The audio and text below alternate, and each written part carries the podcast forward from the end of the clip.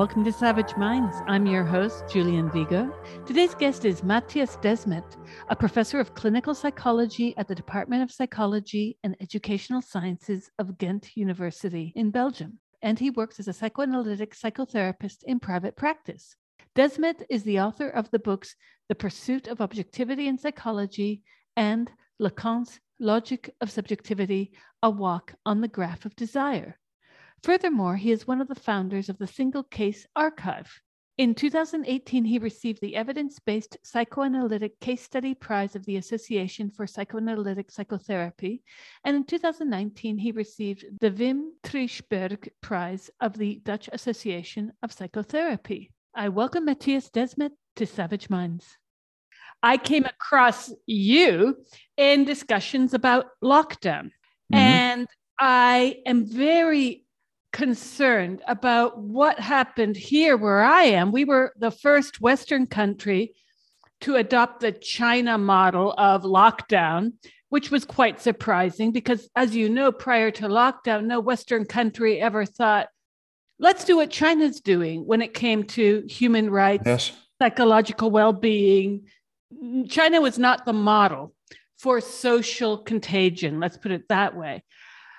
I wanted to start a discussion off with how this entire lockdown world seems to have been a slowly boiling frog effect, if you catch my meaning.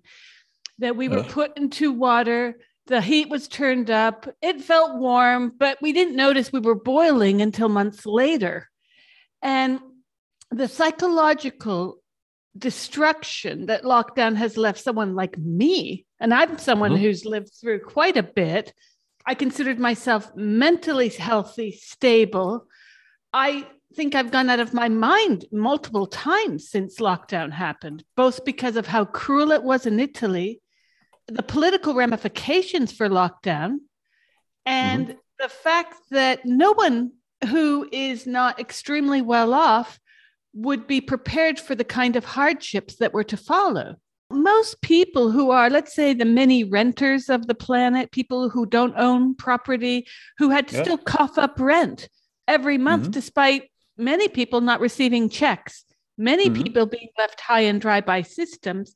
And it seems that those who devised lockdown didn't think at all about the poor. They took the poor for granted, expecting them to do the Deliveroo food deliveries, to do the Uber driving.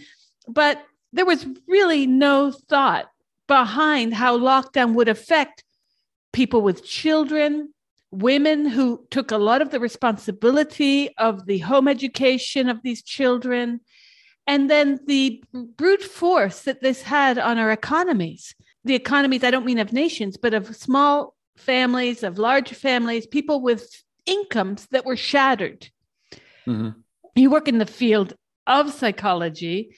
And I'm wondering what you took as your first steps into this lockdown as someone who was like me in a European country, seeing things starting to get locked up. And then what was your first reaction to this lockdown? Oh, you know, to start really in the beginning, when I saw the first footage, the first images of uh, uh, China's reaction to a new virus. Um, I first, my first idea was that the virus probably was much more dangerous uh, than uh, China told us, because otherwise uh, they would not take such uh, dramatic measures to to fight it. But it's strange. In a few days, and once the virus arrived here in Europe, I immediately and once I, I started to study the statistics and uh, and all the medical mathematical models that um, that were presented uh, in the mainstream media and that were used uh, to um,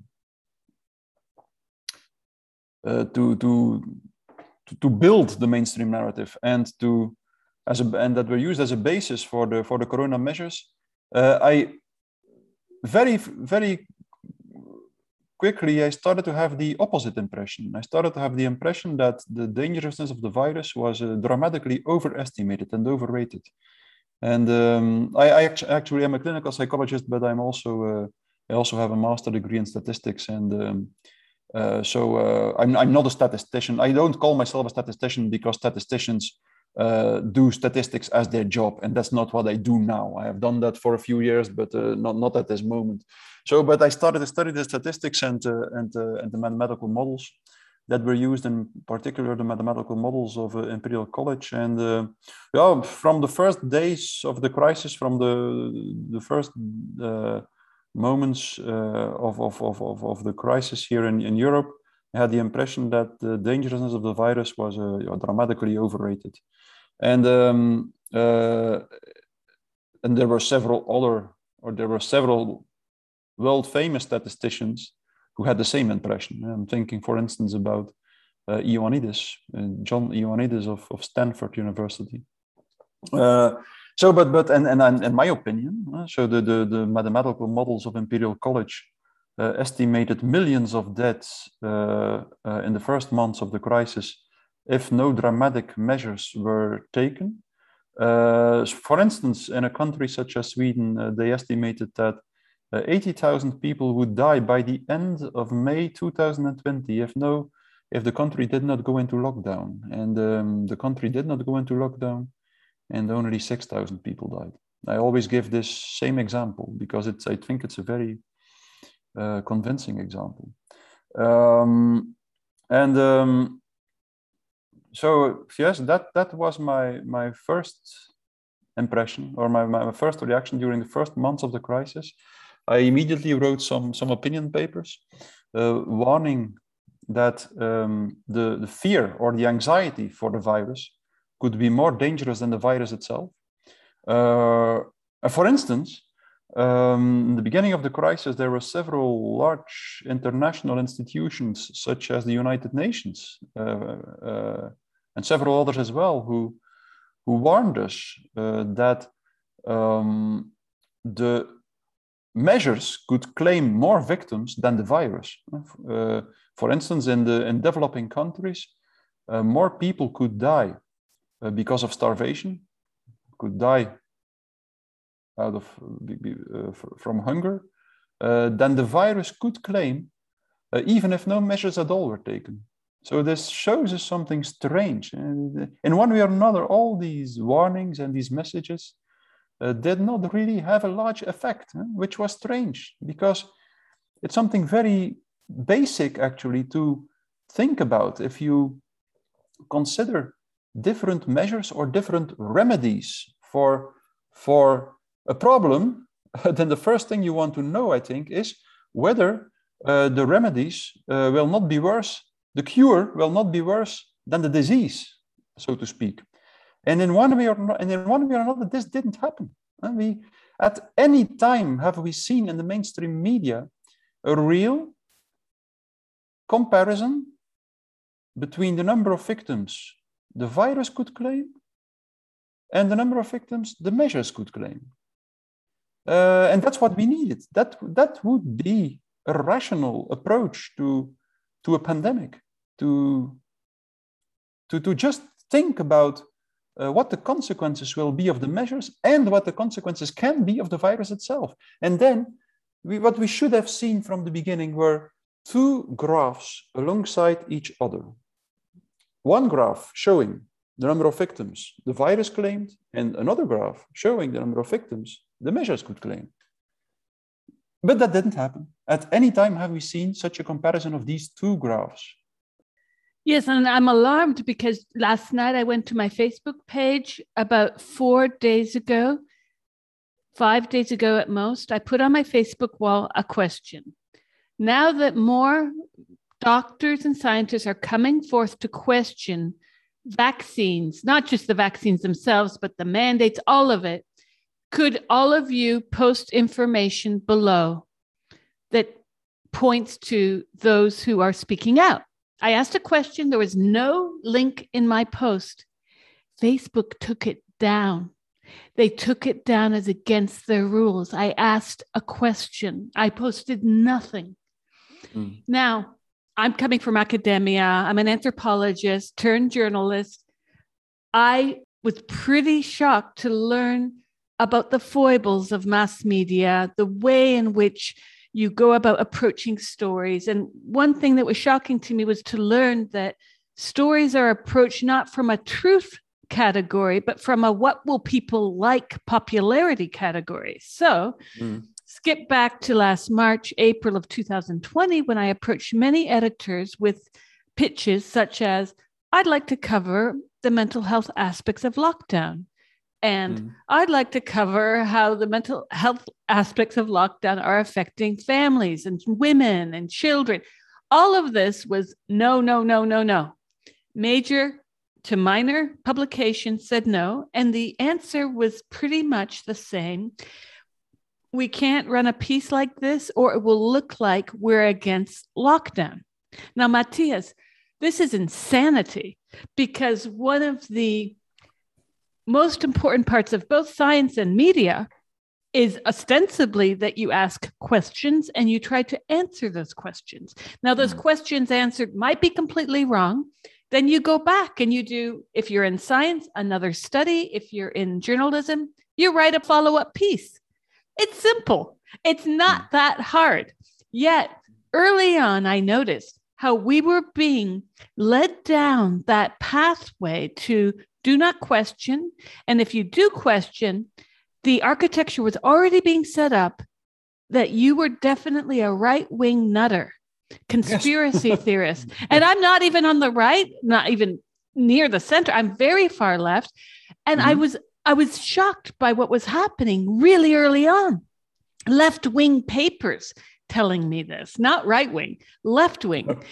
and then similarly, I've interviewed two of the great Barrington declarants on the show. Mm. And Jay Bhattacharya has spoken out quite eloquently about the dangers that lockdown would pose to those in developing countries, even before first world countries, the economic harms. And then here we are, I'm in the West, and I suffered devastating effects economically of lockdown. Wow. So why is it that no one is allowed to talk about this? Is yes, this part of good... the psychological landscape being set down for us? To a large extent, I think. Of course, you could think it has to do with censorship.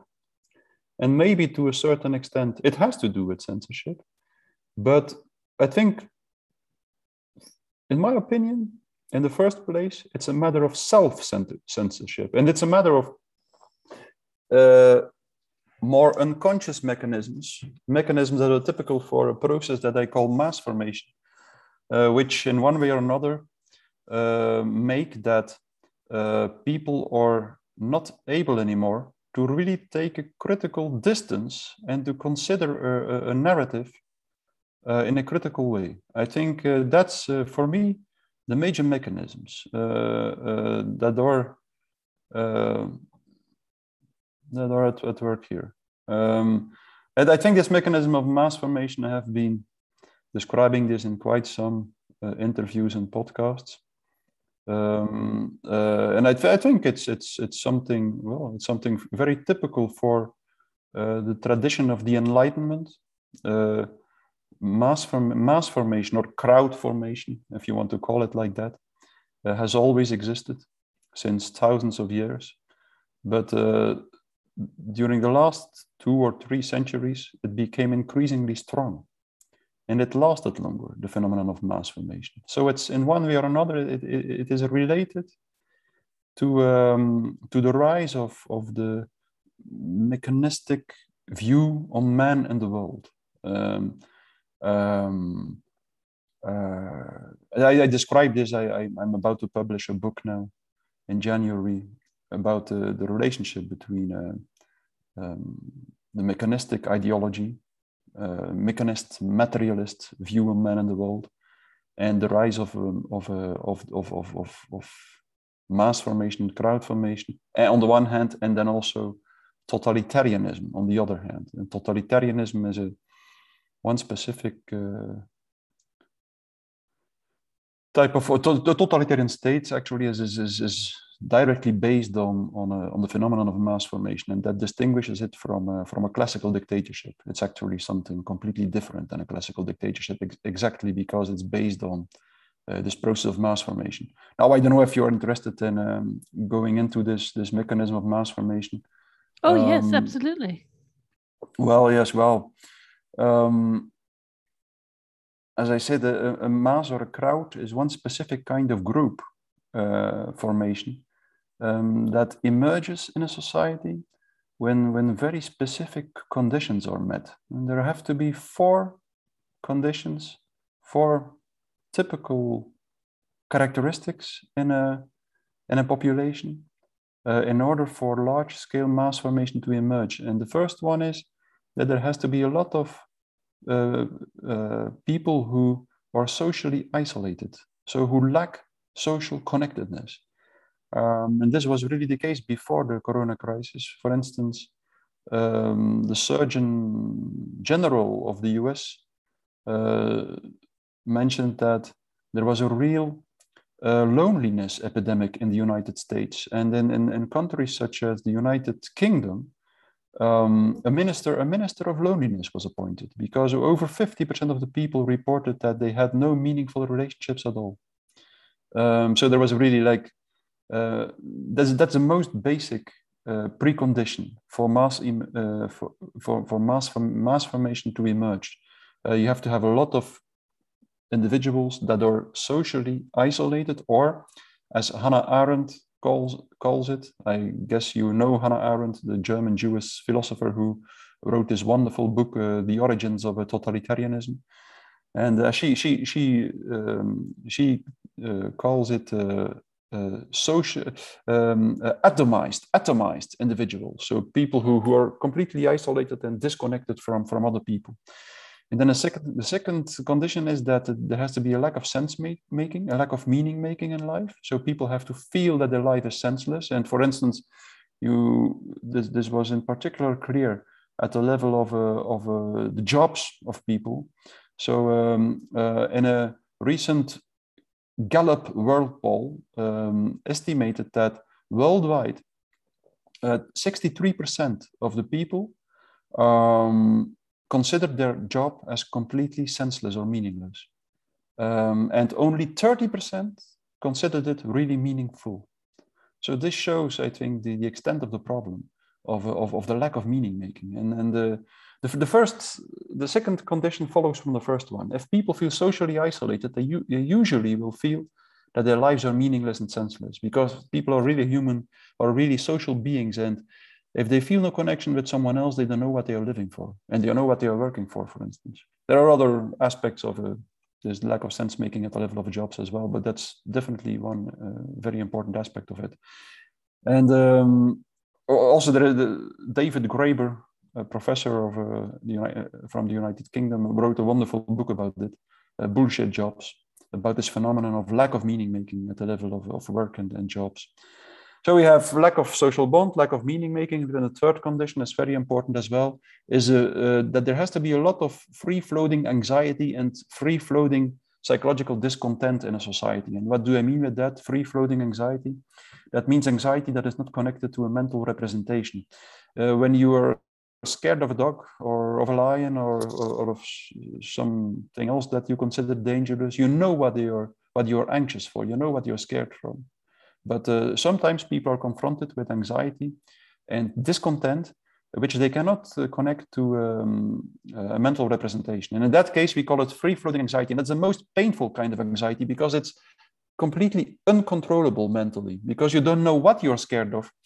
Uh, you, you lack any mental control over the anxiety and you uh, and the anxiety threatens to to turn into panic which makes it uh, uh, extremely uh, painful on a psychological level and the fourth condition is that there has to be a lot of uh, frustration and aggression in society a lot of free floating frustration and aggression so and all these four conditions are all nicely connected to each other if people lack social bonds, they will lack uh, meaning making and sense making in life and they will experience a lot of uh, free floating uh, anxiety and discontent.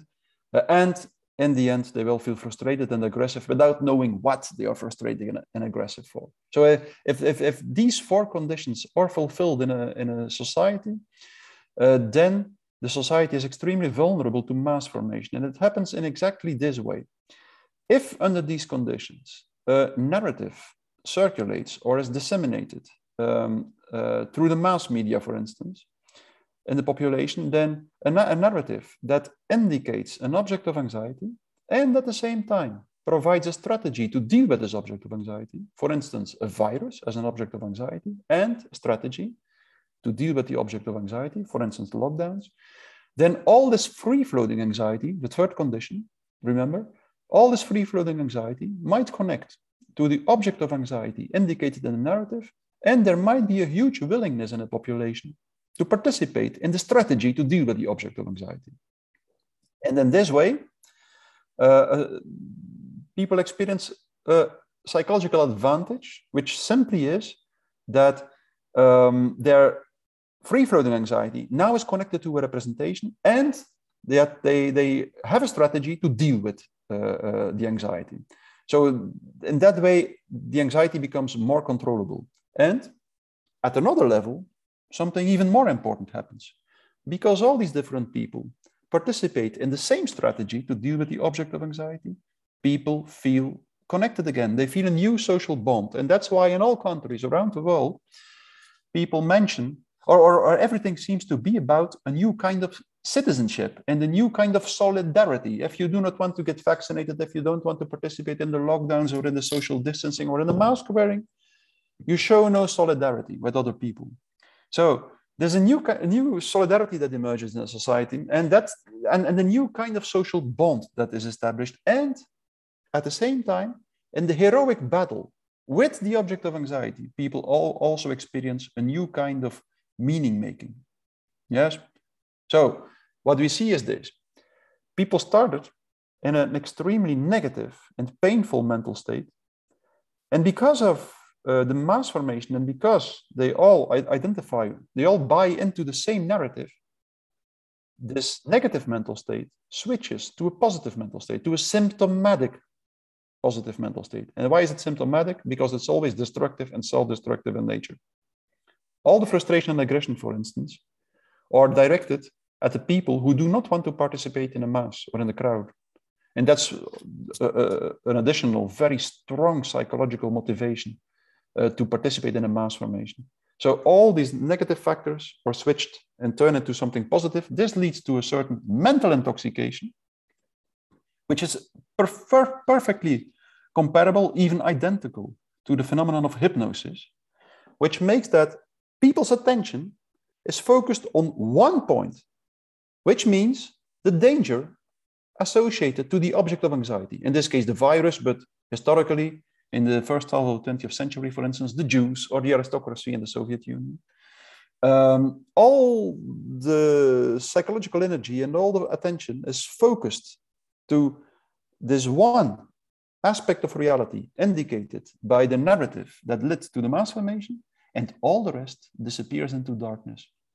And that's, exa- that's exactly the reason why uh, people seem to be only aware of the victims that the virus could claim, and they are not aware at all of the collateral damage of the measures. It could be far worse, which is probably far worse than the, than the damage that could be caused by the, by the virus. So this brings people into a very strange situation, which if you're not, if you didn't buy into this, the narrative, if you are not grasped in this process of mass formation, which makes everything seem utterly absurd, because it seems as if people suddenly only can see and are only sensitive to this one aspect of reality and that all the rest doesn't count. So that's exactly the same as in hypnosis. It makes, for instance, this focusing of the attention uh, as a consequence of the process of mass formation is extremely strong, also comparable to hypnosis. And to give one very good example, if a simple hypnotic procedure is sufficient to focus the attention of someone so much on one aspect of reality that you perfectly can perform a surgical operation and that person will not notice it. That happens time and time again in, uh, when hypnosis is used as a uh, procedure to uh, during surgical operations. A simple procedure, focusing the attention, hypnotic procedure, focusing attention of, the, of someone on one small positive aspect of reality is sufficient to allow the surgeon to cut straight through the flesh and bones of the, of the person without noticing it. And that's what happens in mass formation. That was so typical for the totalitarian states of the first half of the 20th century, that people seemed to be not aware of the personal losses they suffered because of the totalitarian regime. That was what uh, uh, his, uh, historians noticed time and time again. These people are completely unaware. They seem not to realize that they are heading for radical self-destruction. And for instance, Stalin killed 50% of his own party members. And, and the, those who were condemned, usually without any reason, they accepted their fate, they accepted uh, the sentence, and without objecting, uh, uh, were, were, were brought to death. So um, that's something extremely typical for mass formation. This is hypnotic effect, which we see now. I think uh, people don't realize that they lose their freedom and, and that they lose their, their their entire future in the end. It's interesting, what you've pointed out about both the statistics of loneliness prior to lockdown the mm-hmm. fact that we've all been trained in loneliness since the advent of the internet each year more and more hours spent yes. online the shocking lack of any kind of public awareness just like we would see we saw this with video games. Parents be careful about how many hours your kids spend on nintendo. But the internet somehow was never to be cautioned. It was always okay even though and i've pointed this out many times but friends of mine who practice psychiatry or psychology have now had to adopt the practice with patients when a patient says that they have a new boyfriend or girlfriend they have to ask the person every time have you ever met this person in real life mm. because they were shocked by some instances with patients that they would be talking about months long relationships where they never met the other person I'm thinking to Elias Canetti, who wrote for me one of the most brilliant books of the 20th century, Crowds and Power. No, I, I, read and it. He, yes, it's here. It's here on my. It's here on my desk besides me. Oh, brilliant! It's a wonderful book. I've taught this. I is. taught this at Goldsmiths, in fact. And he says the crowd emerges from the need of the lonely individual to conform with others. But yes. because the individual cannot exert a form of dominance on his own self. He exerts it through the crowd that speaks with one voice. I'm paraphrasing mm. Canetti here, where the crowd's urge is always to grow larger, consuming all the hierarchies, even if it feels persecuted and demands retribution. The crowd sees itself as entirely pure, having attained its highest virtue. Mm. This is shockingly familiar given what we've seen on social media over the past 21 months. I highlighted a tweet earlier today by someone who has several hundred thousand followers who try to shame people who don't take the vaccine, saying mm. that it is an act of solidarity to take the vaccine. And then I kept thinking back to Terry Gilliam's brilliant film, Brazil, where throughout the movie, the logo of this very totalitarian society that we're witnessing is we're all in it together. And I've heard this in the UK, we're all in it together. Whoa, I feel like I'm living a science fiction dystopia. And I feel very down since realizing how dystopic things are. I mean, the virus in the early weeks, at first I was like, oh, this must be very serious we'll have to conform to these codes. Let's hope in 14 days we'll have some news. But quickly, it was evident that this was not the bubonic plague. This was not any form of plague, mm-hmm. that the mortality rate was larger than flu, but that suddenly flu statistics were being wiped out. They weren't being mm-hmm. recorded. I'm sure you must have something to say on this as well, with the fact that in some countries, they're not reporting flu. So we're being yes. frightened to death into conformity, and much in the way that Canetti discusses how the crowd seeks to control through its collectivity. This is frightening to me, where he says that the intrusion of power is, I'm quoting him, is like a knife cutting into the flesh of the victim. The questioner knows what there is to find, but he wants actually to touch it and bring it to light. So we get all these tweets saying, well, that guy, you, there'll be an article about a man who refused to believe that the, the virus was serious and he dies. So you get like the Guardian, it's always a left wing paper running a story saying, COVID denier dies. And then everyone their job on social media is to finger wag and say, see, he died. You've mm-hmm. seen this, I'm sure, right? Mm-hmm. Uh, no, I didn't see that in particular, but I, I recognize it immediately. Yes. And there's a lot of similarity between with what Canetti's project does and Hannah Arendt's Origins of Totalitarianism, yes. where yes. she also looks, in a sense, she doesn't look at crowd psychology per se, but she looks at political order. Mm-hmm. And we're living in an era that some people call totalitarian, others call authoritarian. And most people who will be listening to this probably will nod their heads. Others might be writing me an angry email saying, mm-hmm. You're denying the virus. But we are in this very strange paradox of those who are the cowboys in the white hat and those cowboys in the black hat. You're good, uh, you're bad, nothing in between. Indeed. Indeed. But this is, of course, I think it's a classical example of large scale mass formation. I, I think so. And also Hannah Arendt, um, she does not really give a psychological description of mass formation, but she uh, acknowledges that totalitarianism intrinsically is based on mass formation. That's the difference with the classical dictatorship. In a classical dictatorship, people are scared of the, of the dictator because of the physical power of the dictator. Let's call it like that. So because of the physical power, eh, because they are scared of the physical power of the, of the dictator, they allowed, allow the dictator to impose his social contract one-sidedly to society. But a totalitarian regime and a totalitarian state is something completely different. A totalitarian state emerges from the belly of the population. It emerges from uh, uh, the, the first step of totalitarianism always is the formation of a crowd or a mass, which is fed and by the, by the mass media and from which slowly a totalitarian regime em, uh, uh, emerges, um, as we are witnessing now, I think. Um, and uh, an ideologically driven totalitarian regime. Uh, totalitarianism, in the end, uh, is always ideologically driven.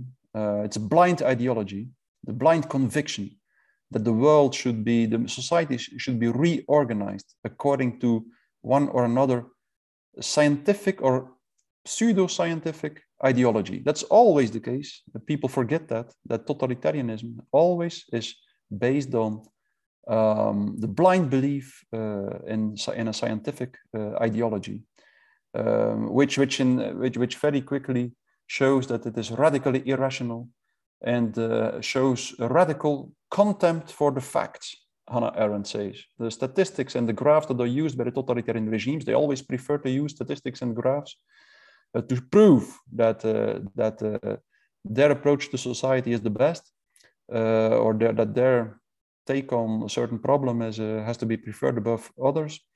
Uh, but in the every time, time and time again, we see that the statistics and the graphs show a radical contempt for the facts. That's something Hannah Arendt mentions in The Origins of Totalitarianism.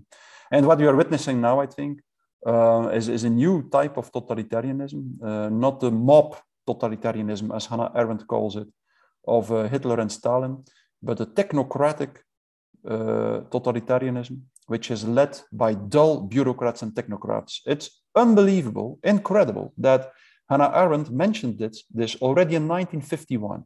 She said, We've seen the decline and fall of uh, Hitler, we, we will witness uh, the fall of Stalin probably in the nearby future, he said, uh, but, or of Stalinism, uh, but she said, we will see the rise of a new kind of totalitarianism.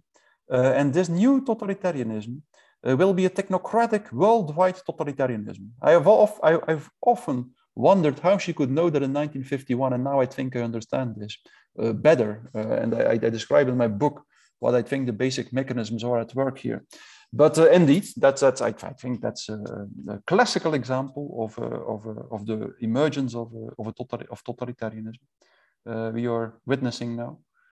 Yet, so many people. I, if you go to my Facebook wall, it, it, will make you either laugh or cry some days because mm-hmm. people believe that we are being duped, that we are denying the existence of the virus, that we mm-hmm. are anti-science simply for saying it, again talk to ioannidis who's done some great work on this as well but why if a vaccine that is supposed to work is it necessary that one, it's still people who are vaccinated are still carrying the virus at the same rate as those of us who are not. So, how selfish are we? Isn't mm-hmm. it more selfish to get the vaccine since you're protecting yourself? You know, I mean, if you really want to follow the selfish argument, and yes. and this is really put on a pseudo religious platform where we are being forced to declare our virtue by reason of our having committed to a vaccine that is, as most scientists are now saying, quite leaky. It's not really a vaccine if you start to read more and more of the literature, because a vaccine should be able to actually prevent transmission, which it's not doing. It lightens the effects of the illness when one gets it. But even to question this, you are put into the area of Pol Pot, Stalin, take your dictator. You are mm-hmm. an evil person, and the debate shuts down. Now, from a psychological level, and I'm thinking back to Canetti as well, but what is driving? Is it really that they're the loneliness, the online living that we're all doing since lockdown? What is contributing to this need for people to get on their computers and hammer out anger?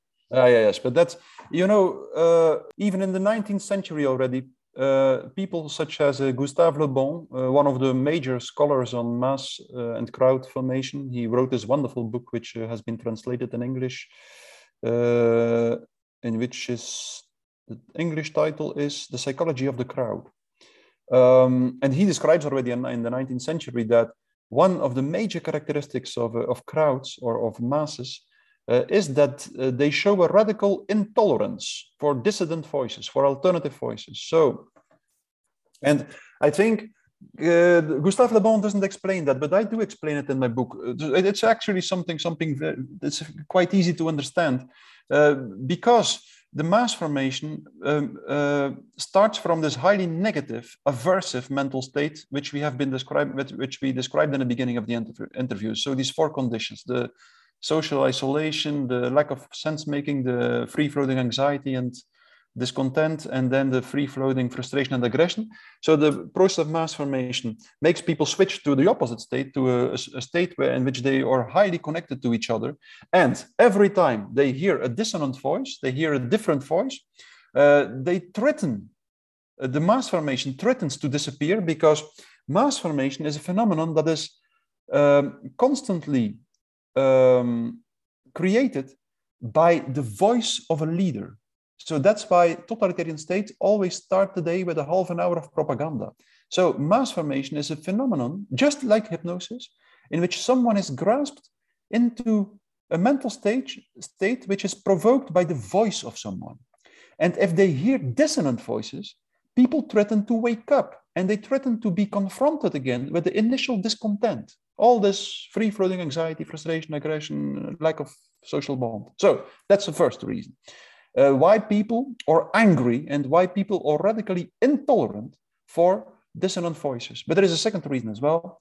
Uh, the fourth condition is that uh, people has to have to experience a lack of frustration and aggression, and uh, they this frustration and aggression is typically directed at, is typically channeled, is typically satisfied by by uh, uh, directing it at uh, the people who do not go along with the masses. So the, the, the masses always demand conformism. They want everything to contribute, to participate in a mass formation.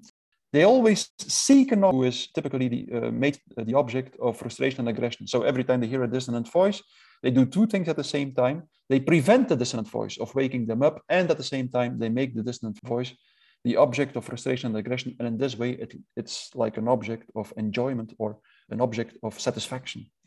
Uh, so these two mechanisms, or the two major mechanisms, I think, uh, that explain why uh, this the, the masses are always radically intolerant for dissonant voices. You're listening to Savage Minds, and we hope you're enjoying the show. Please consider subscribing we don't accept any money from corporate or commercial sponsors, and we depend upon listeners and readers just like you. Now, back to our show.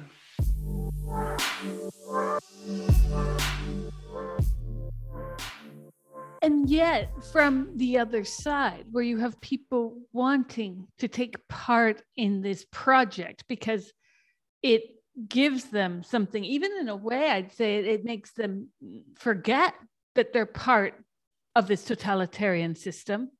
There's people like myself who mm. I'm, I'm seriously waking up in these weeks to the fact that I feel like we've been put in a horrific social experiment. My children suffered, I suffered, my wife suffered gravely. This was horrific. We didn't know mm. Where we're living. We had to look to the internet every time we walked out the door to download a new form, to print it out. We had to look and see what lines we could cross and for what reasons. It was crazy. I would have rather been in prison because at least there's one mm. rule book in prison. You don't have to worry about going to cell block B because you know you can't go there. So, why are we seeing even today from not just major media, independent media, because the places I pitch stories to were often independent media. Independent media is not wanting to address the psychological toll of what this pandemic has meant. It's not just lockdown. My wife said to me today, in fact, lockdown was two months. And I was like, no, it wasn't. It's been this protracted off and on. We don't even know when it's off or on anymore. That's the torture of it. No, no, indeed, indeed, indeed, of course. Yes, yes. You have to read Solzhenitsyn. Uh, totalitarianism uh, he describes it in, I think, chapter four of his uh, wonderful book, uh, um, The Gulag Archipelago, um, where he describes how the rules change so often in a totalitarian state, just as a consequence of the psychology of totalitarianism. The rules change so, so often that in the end there seems to be only one rule, and it is that there are no rules anymore. no, there are rules, but there are no laws. There are no laws. So there are no stable laws that that that exist and that protect that give a, a minimal protection and a minimal regularity to um, to life but uh, but that's extremely typical uh, yes there's there's there's uh, there's um, confusion at the level of rules which actually actually in the end uh, makes the state uh, almighty and and without limit in in exercising its power uh, uh, yes. Yes, and we were constantly put on this unsure footing as to where, when, or how we could go somewhere. Now there are mandates in many European countries, such that in Italy, you can't travel for more than a certain distance without the green pass. Mm. When I was in France this summer, I couldn't go to an amphitheater, outside amphitheater, because I didn't have their newly unveiled green pass. And you begin to look at this and think, this is outside. This is the least contaminatory space possible. And again, all the rules that are still in order. I have to bring each of my children to the school at a different time because of contamination. I have to laugh at this because there's zero science to this. So, my first grader goes in at one time and my daughter who's in third grade goes in at another there's zero science because they're both contaminating the school in two different grades just as other families with two or three or four kids and yet nobody is pushing back on this nobody officially pushes back on this at all it's all in it's just like what I quoted from Brazil earlier. We're all in this together. It's this idea we're doing our bit. Let us stand outside a school in a pouring rain for 15 minutes every day because we have the misfortune of having two different offspring, you know? Yes, yes, I know. So, no, I think I think that the politicians who would want to push back um, have a very difficult time. I think in one way or another, it's almost impossible, or it's at least uh, it, it, it asks uh, uh, that you want to lose your career and, and your, your public you know, function, I think. Um, but I think we can do something. I think we can do something. The, at the first, in the first place, I believe that we have to continue to speak out. This is so important. If there is no dissonant voice anymore, if there is no opposition in public space anymore, then the hypnosis will become more and more deep and the crowd will typically commit its atrocities, which, is it, which it is famous for. So we have to continue to speak out and we have to connect not only with the other people who identify or who, for instance, not, not only with there are not only people do, do not only have to connect with the non-vaccinated, they have to connect with the vaccinated as well who are open to connection because only a small part of the population is really uh, uh, into the process of mass formation. It's not probably not more than about 30%, but there is an additional 50 or 60% maybe who goes along with the masses. That fluctuates a little bit. Sometimes it's 40%, sometimes it's it's 50, sometimes it's 60%. So, but only 30% is really into the process of mass formation. And there is then a 50 or 60% who goes along with the masses. But of these 50 or 60%, many of these people are not totalitarian in nature or they are open to connection. And that's really important. We have to connect as much as possible to form small overlapping circles, for instance, to create a network of circles of about 10 persons maybe who overlap and who, who form one large uh, network. Uh, that's one thing. And we have to speak out as much as possible. Wherever we can, we have to speak out in a quiet, um, uh, sincere, and honest way, telling that we don't share the same perspective as maybe uh, most people do. Um, that's so at the psychological level, that's of this quintessential because it's clear that when the opposition is completely silenced in public space, that is, that is exactly where the totalitarian state starts to commit its atrocities, its absurd atrocities. That happened around 1930, I believe, in the Soviet Union, uh, about 1935 in Nazi Germany. At that moment, for instance, in, in the Soviet Union, Stalin started his large scale purifications, he called it, of society, in which he, he, uh, he destroyed or he, or he eliminated uh, the one social group after the other. First, there was a certain logic in it. After a while, there was no logic in it at all. It was merely at random almost. He eventually um, killed uh, 50% of, eliminated 50% of his uh, own Communist Party members as well. Uh, so that, that that shows us again if, if there is no if people stop to speak out the system becomes absurd and it becomes as hannah arendt arendt calls it a monster that divorces its own children that's how she calls it that's that's so important for the people to to to, to realize that it's not because you go along with the system that you will be spared by the system. You will the system will destroy you as well. It will destroy everyone. So the, and and and as hannah arendt uh, says it um, uh, uh, this typically starts uh, at the moment there is no opposition anymore. So we have to continue to speak out for ourselves and also for the people who are into the process of mass formation. That's one extremely important thing. The second one, as I said, is to connect with each other. The third one is that when we try to construct an alternative narrative, I guess we all have to construct our own alternative narrative so that we do not become a mass ourselves, so that we become a group of individuals who all speak uh, at their own best understanding and knowledge. And if, as, as we do that, we have to make sure that we do not try to convince people to go back to the old normal, because that won't work. The old normal was exactly, exactly the reason why the mass emerged. The old normal was this state in which people felt socially isolated, felt, felt that their job was a bullshit job, were confronted with this free-floating anxiety and all this frustration and aggression. So it makes no sense to try to convince people to go back to the old normal. What we have to do is to try to show people that the new normal should not be the new normal of Klaus Schwab or of one or another transhumanist ideology. That's what we have to try to show people that there is possible that, that the new normal uh, can be a new normal in which people are free. We 90%, 90% of the jobs is completely senseless. So we should stop with these bullshit jobs and we should make sure that people earn as much money as they earn now with working only 10% of the time because that's perfectly possible. We are seeing very few implementations of the reduced work week. We're seeing even less sharing of resources because what lockdown evidenced was the haves from the have nots. And I don't just mean Jeff Bezos, but let's talk about people like Jeff Bezos. Let's talk about multiple home dwellers who it's shocking to me how people who were born into the good fortune of having been given a home by their parents, as is often the case in Italy, the government in Italy never once thought about renters until almost a year after lockdown happened. And even then, you talk to people and they haven't received any help.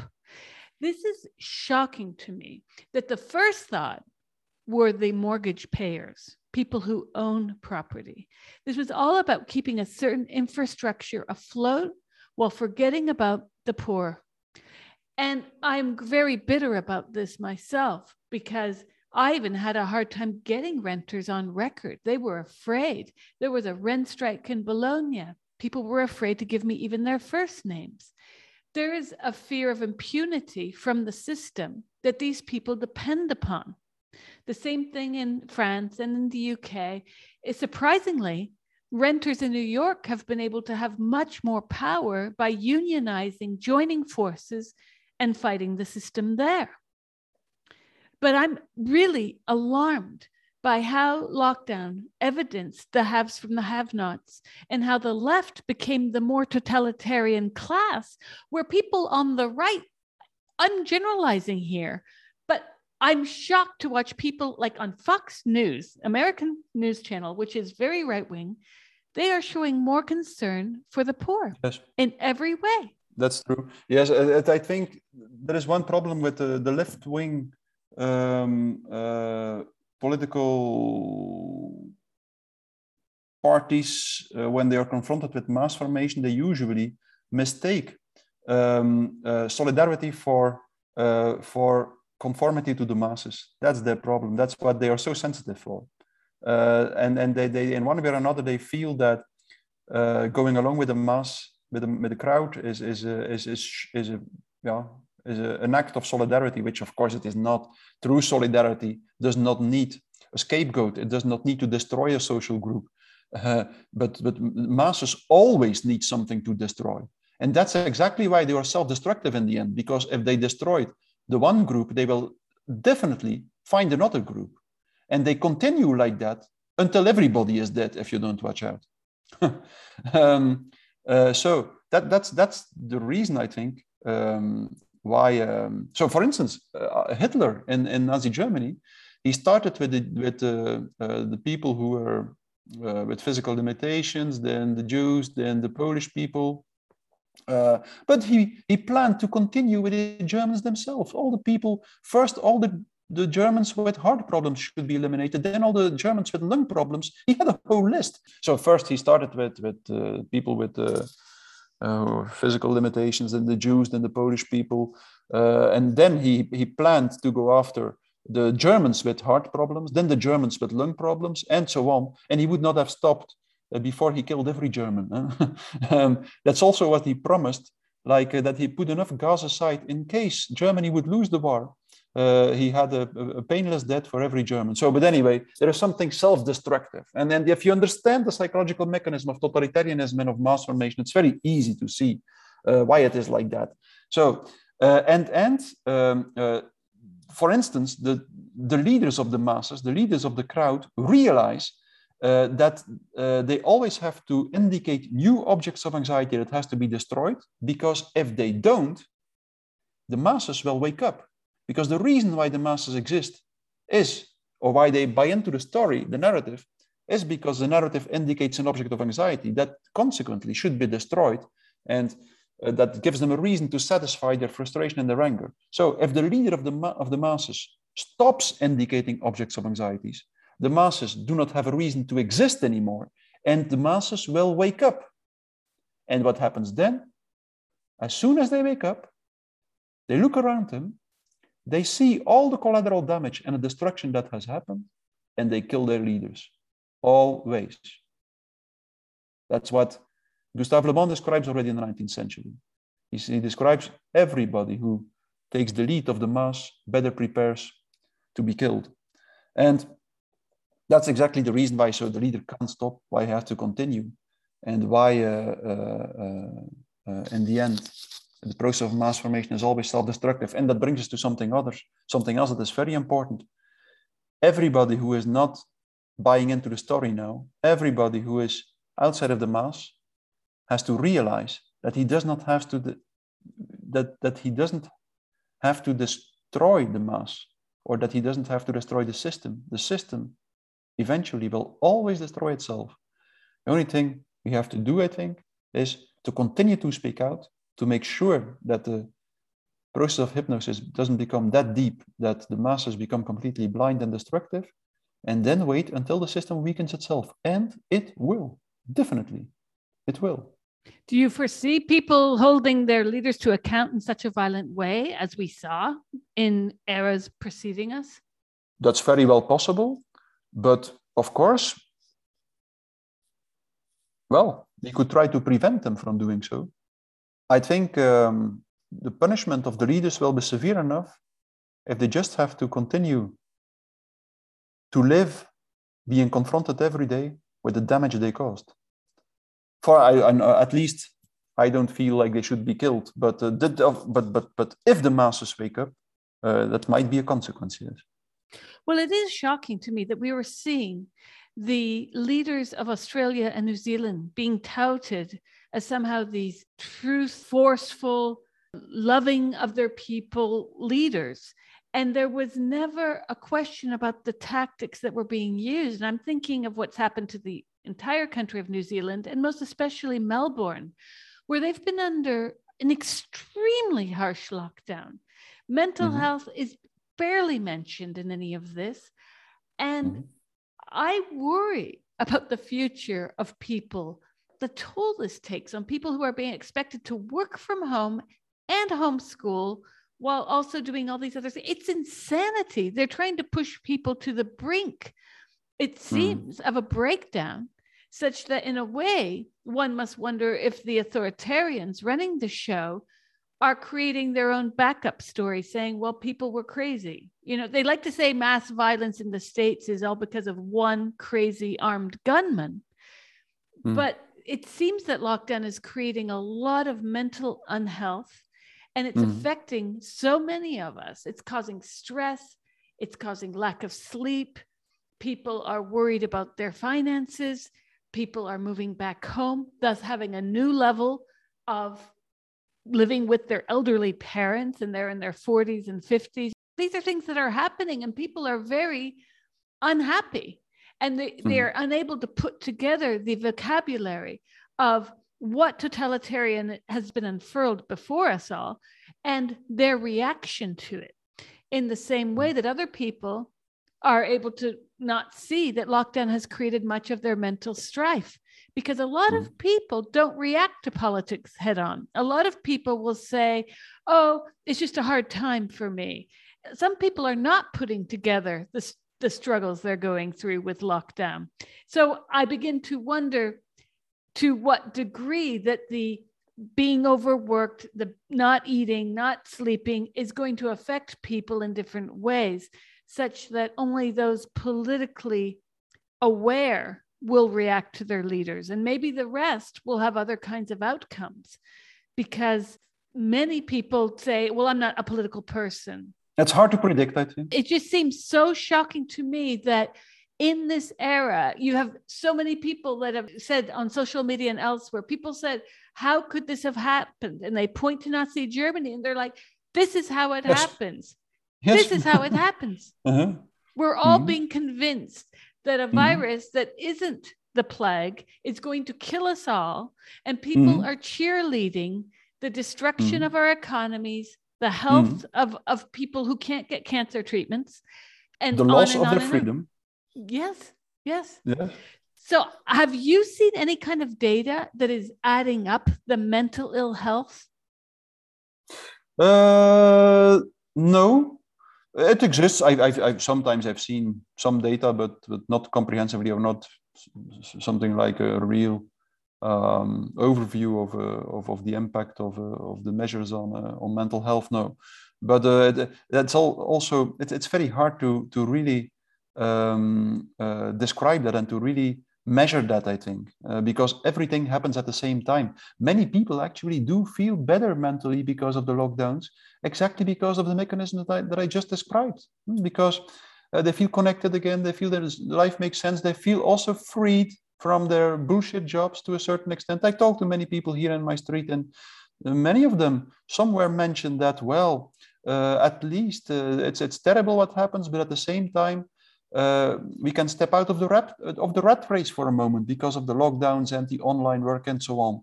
So I think it's quite hard to to to to gauge or to to to measure what the exact impact of uh, of uh, of the situation is on, on on the mental health of of, of people.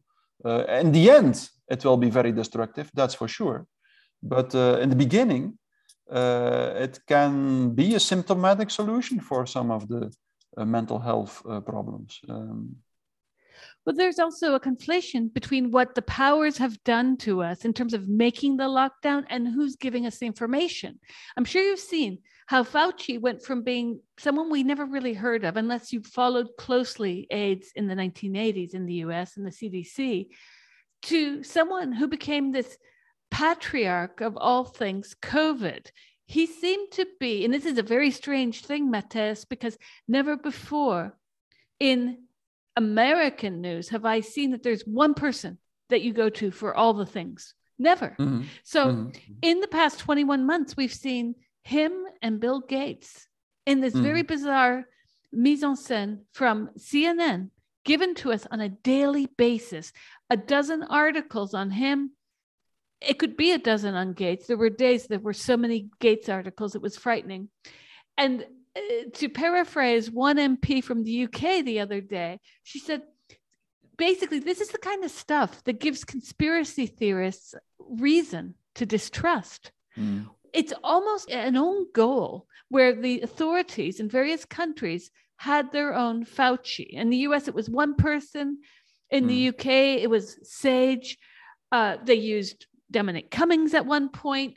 What is happening where political leaders are being put in front of the cameras? They're giving us updates like boris did every night or his people did every night. And then on the other hand what happened last week in italy? There's a journalist fabio fazio who did something that's really quite shocking. He postured himself as a politician pushing a politician he was speaking to mm-hmm to push for the green pass and to mm. have it on all public transport, even, even those that it's not obligatory on today, where mm. media folks and journalists are now taking on the power of an elected official. They, of course, are not elected. And they're yes. introducing this kind of de facto power onto themselves. And mm. nobody is stopping this. And we've seen mm. this. Look at what happened to Chris Cuomo in CNN the other day. He got axed because now we find out there were inappropriate dealings between him and his brother's office, the governor of New York. And there are still more questions to be asked as to why we were given one man in the United States who sort of became that world leader for many, Dr. Fauci, Dr. Fauci, mm-hmm. where we are told that one person gets to decide but where are the political leaders? Why are talking heads speaking? Why are interviewers and journalists taking on this power? It's yes. a very perverse form of totalitarianism. It is. It is. But um, at the same time, yes, it's uh, no surprise because uh, that's exactly what, uh, from the 19th century already, once the the, the, the, the masses became increasingly strong and the mass formation became increasingly intense and, and, and longer lasting. From then on, like also Gustave Le Bon also described it, it uh, starts to become more powerful than politicians and, and, and, and, uh, and it takes over society. That's exactly what happens. Yeah, that's, that's yes, indeed. I can only agree. It's a strange phenomenon, but it's very real. Yes. Yeah, well, people are definitely progressing their hopes of uh, the future with these talking heads on TV, with political. Oh my gosh, every time that there's a new decree or a new law or a new order that is passed, I'm seeing people jubilant over this. And I'm mm-hmm. thinking, what's wrong with you? Yes. People are cheerleading their own yes. oppression. Uh, yes, of course. Yes, yes, yes, yes, yes, definitely. Yes. They switch from an, uh, an age of extreme individualism into radical collectivism, where the individual sacrifices itself in favor of the collective. That's what's happening in a mass. And that's, that's why the corona measures actually are kind of rituals. That's exactly the function of a ritual. A ritualistic behavior is a kind of behavior which has no pragmatic meaning, which is, which is absurd, absurd from a pragmatic, from the practical point of view, and which demands a sacrifice of the individual. And through such behavior, the individual shows that it considers the collective more important than itself. And that's what hap- what's happening now. People, after an age of individualism, want to be freed of themselves. They suffered from, from themselves, they suffered from their freedom, they were scared of their freedom. And now they show that they have only one wish, only one wish, and it is to be, to be liberated from themselves and to disappear in the collective, to show that they sacrifice their lives, their freedom, everything in favor of the collective. That's one perspective you can take on this crisis of and, and when, when it as to what happens on a psychological level. And you think that the only way of responding then is to be a dissident voice, uh, yes. even a dissident actor, I presume, because we're seeing a lot of people push back and say, no, I'm not going to get the vaccine. And in mm. certain cases, hospitals are obliged to keep these workers on because they don't have replacement for them. Yes, non-violent resistance is very effective against totalitarianism.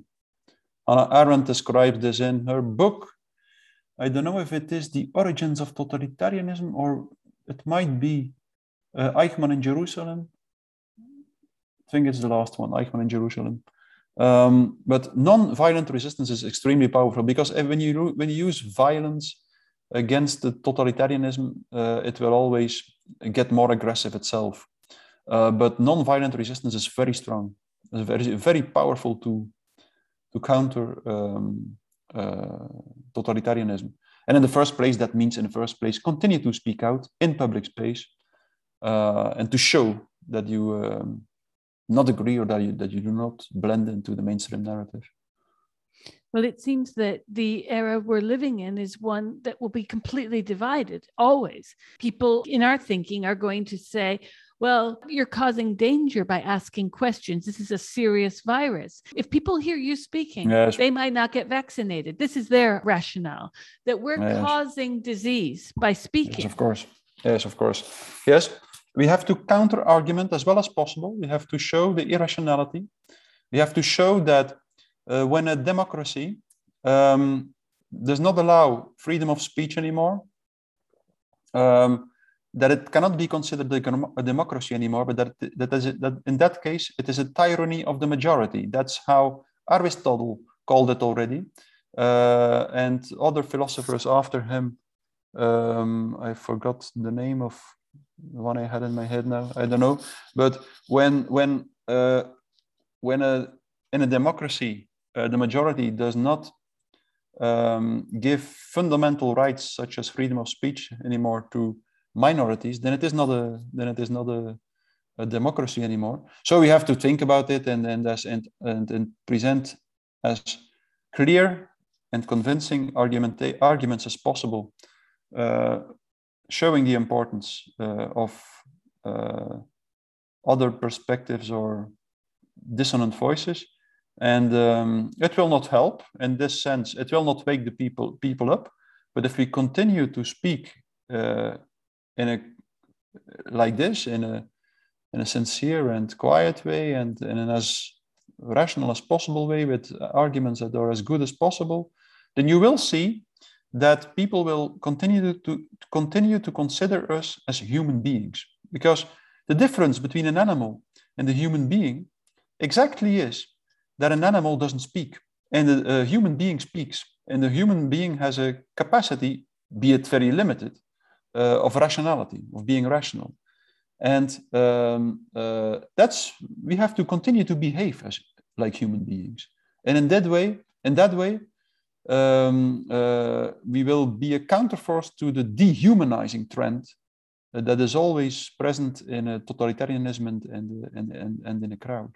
For many people, including myself, this is utter insanity. I have a hard time some days dealing with everything that's happening because it's really hard psychologically. You can be strong and you can know that this is wrong, but you're still living in this world of leaving your house, looking at people like I'm in Italy. So there's a lot of people in my town who are elderly who believe this nonsense and they are fearful and they wear two masks on top of each other and then you've got people who know it's it's absolute nonsense but they don't want to speak out because they don't want to get into trouble. Yes i know i know. So it's you have you have to go even further. You have to look by the people who believe it the people who don't and won't speak out and then you have to be that person who speaks out. Yes of course. You're the person in the restaurant who causes the trouble. Yes yes but everybody has to understand that the safest option is to speak out. You can think that it is safer to shut up, but it's not true. And the, the better you understand what's happening, the more you realize that there is only one option, and that it is to speak out. And you can speak out at the kitchen table, you can speak out in front of a camera, in a podcast, as we do here, uh, in the street, in a shop. It doesn't matter, but make sure that somewhere a dissonant voice sounds in society. A dissonant voice that breaks the frequency of the, uh, of the mainstream voice. Uh, and everybody, even someone who speaks out uh, at the kitchen table or in a shop, can create a real change. And we do not know where the most, the, the origin of change uh, will be situated, but it might be at the kitchen table or in a shop, it might be in front of a television. I don't know, I don't care. But everybody has to practice speaking the truth. And the truth, I don't mean object, objective truth, which is always the same. With truth, I mean something you really feel, words of which you feel that they really contain something of yourself, of what you truly believe in. And if you try to give something of yourself through words to someone else, then you speak the truth. And truth is always something that goes against a dominant narrative. The ancient Greeks knew that already. They called it parrhesia, uh, courageous speech, a speech that is always um, that always goes against the dominant narrative, the mainstream narrative, because if a society becomes convinced of one narrative, this narrative always becomes a lie, because reality can never be is never identical to one narrative. There is always a kind of friction between the two. And if one narrative claims to be reality, claims to be the, to, to, to represent the facts, then it needs a voice that says that the narrative is incomplete, even a lie, um, uh, deceitful. And that voice that represents this kind of knowledge that is lacking from the dominant narrative, that is truth. And in that way, what you have to do here is to practice, to practice speaking the truth. Um, uh, and that is the real revolution uh, uh, uh, we can realize now. It is establishing a society in which truth has its place, in which it is recognized that it is necessary, and in which uh, it is considered more important than the hollow rhetorics as we witness it now every day in the newspapers and on television.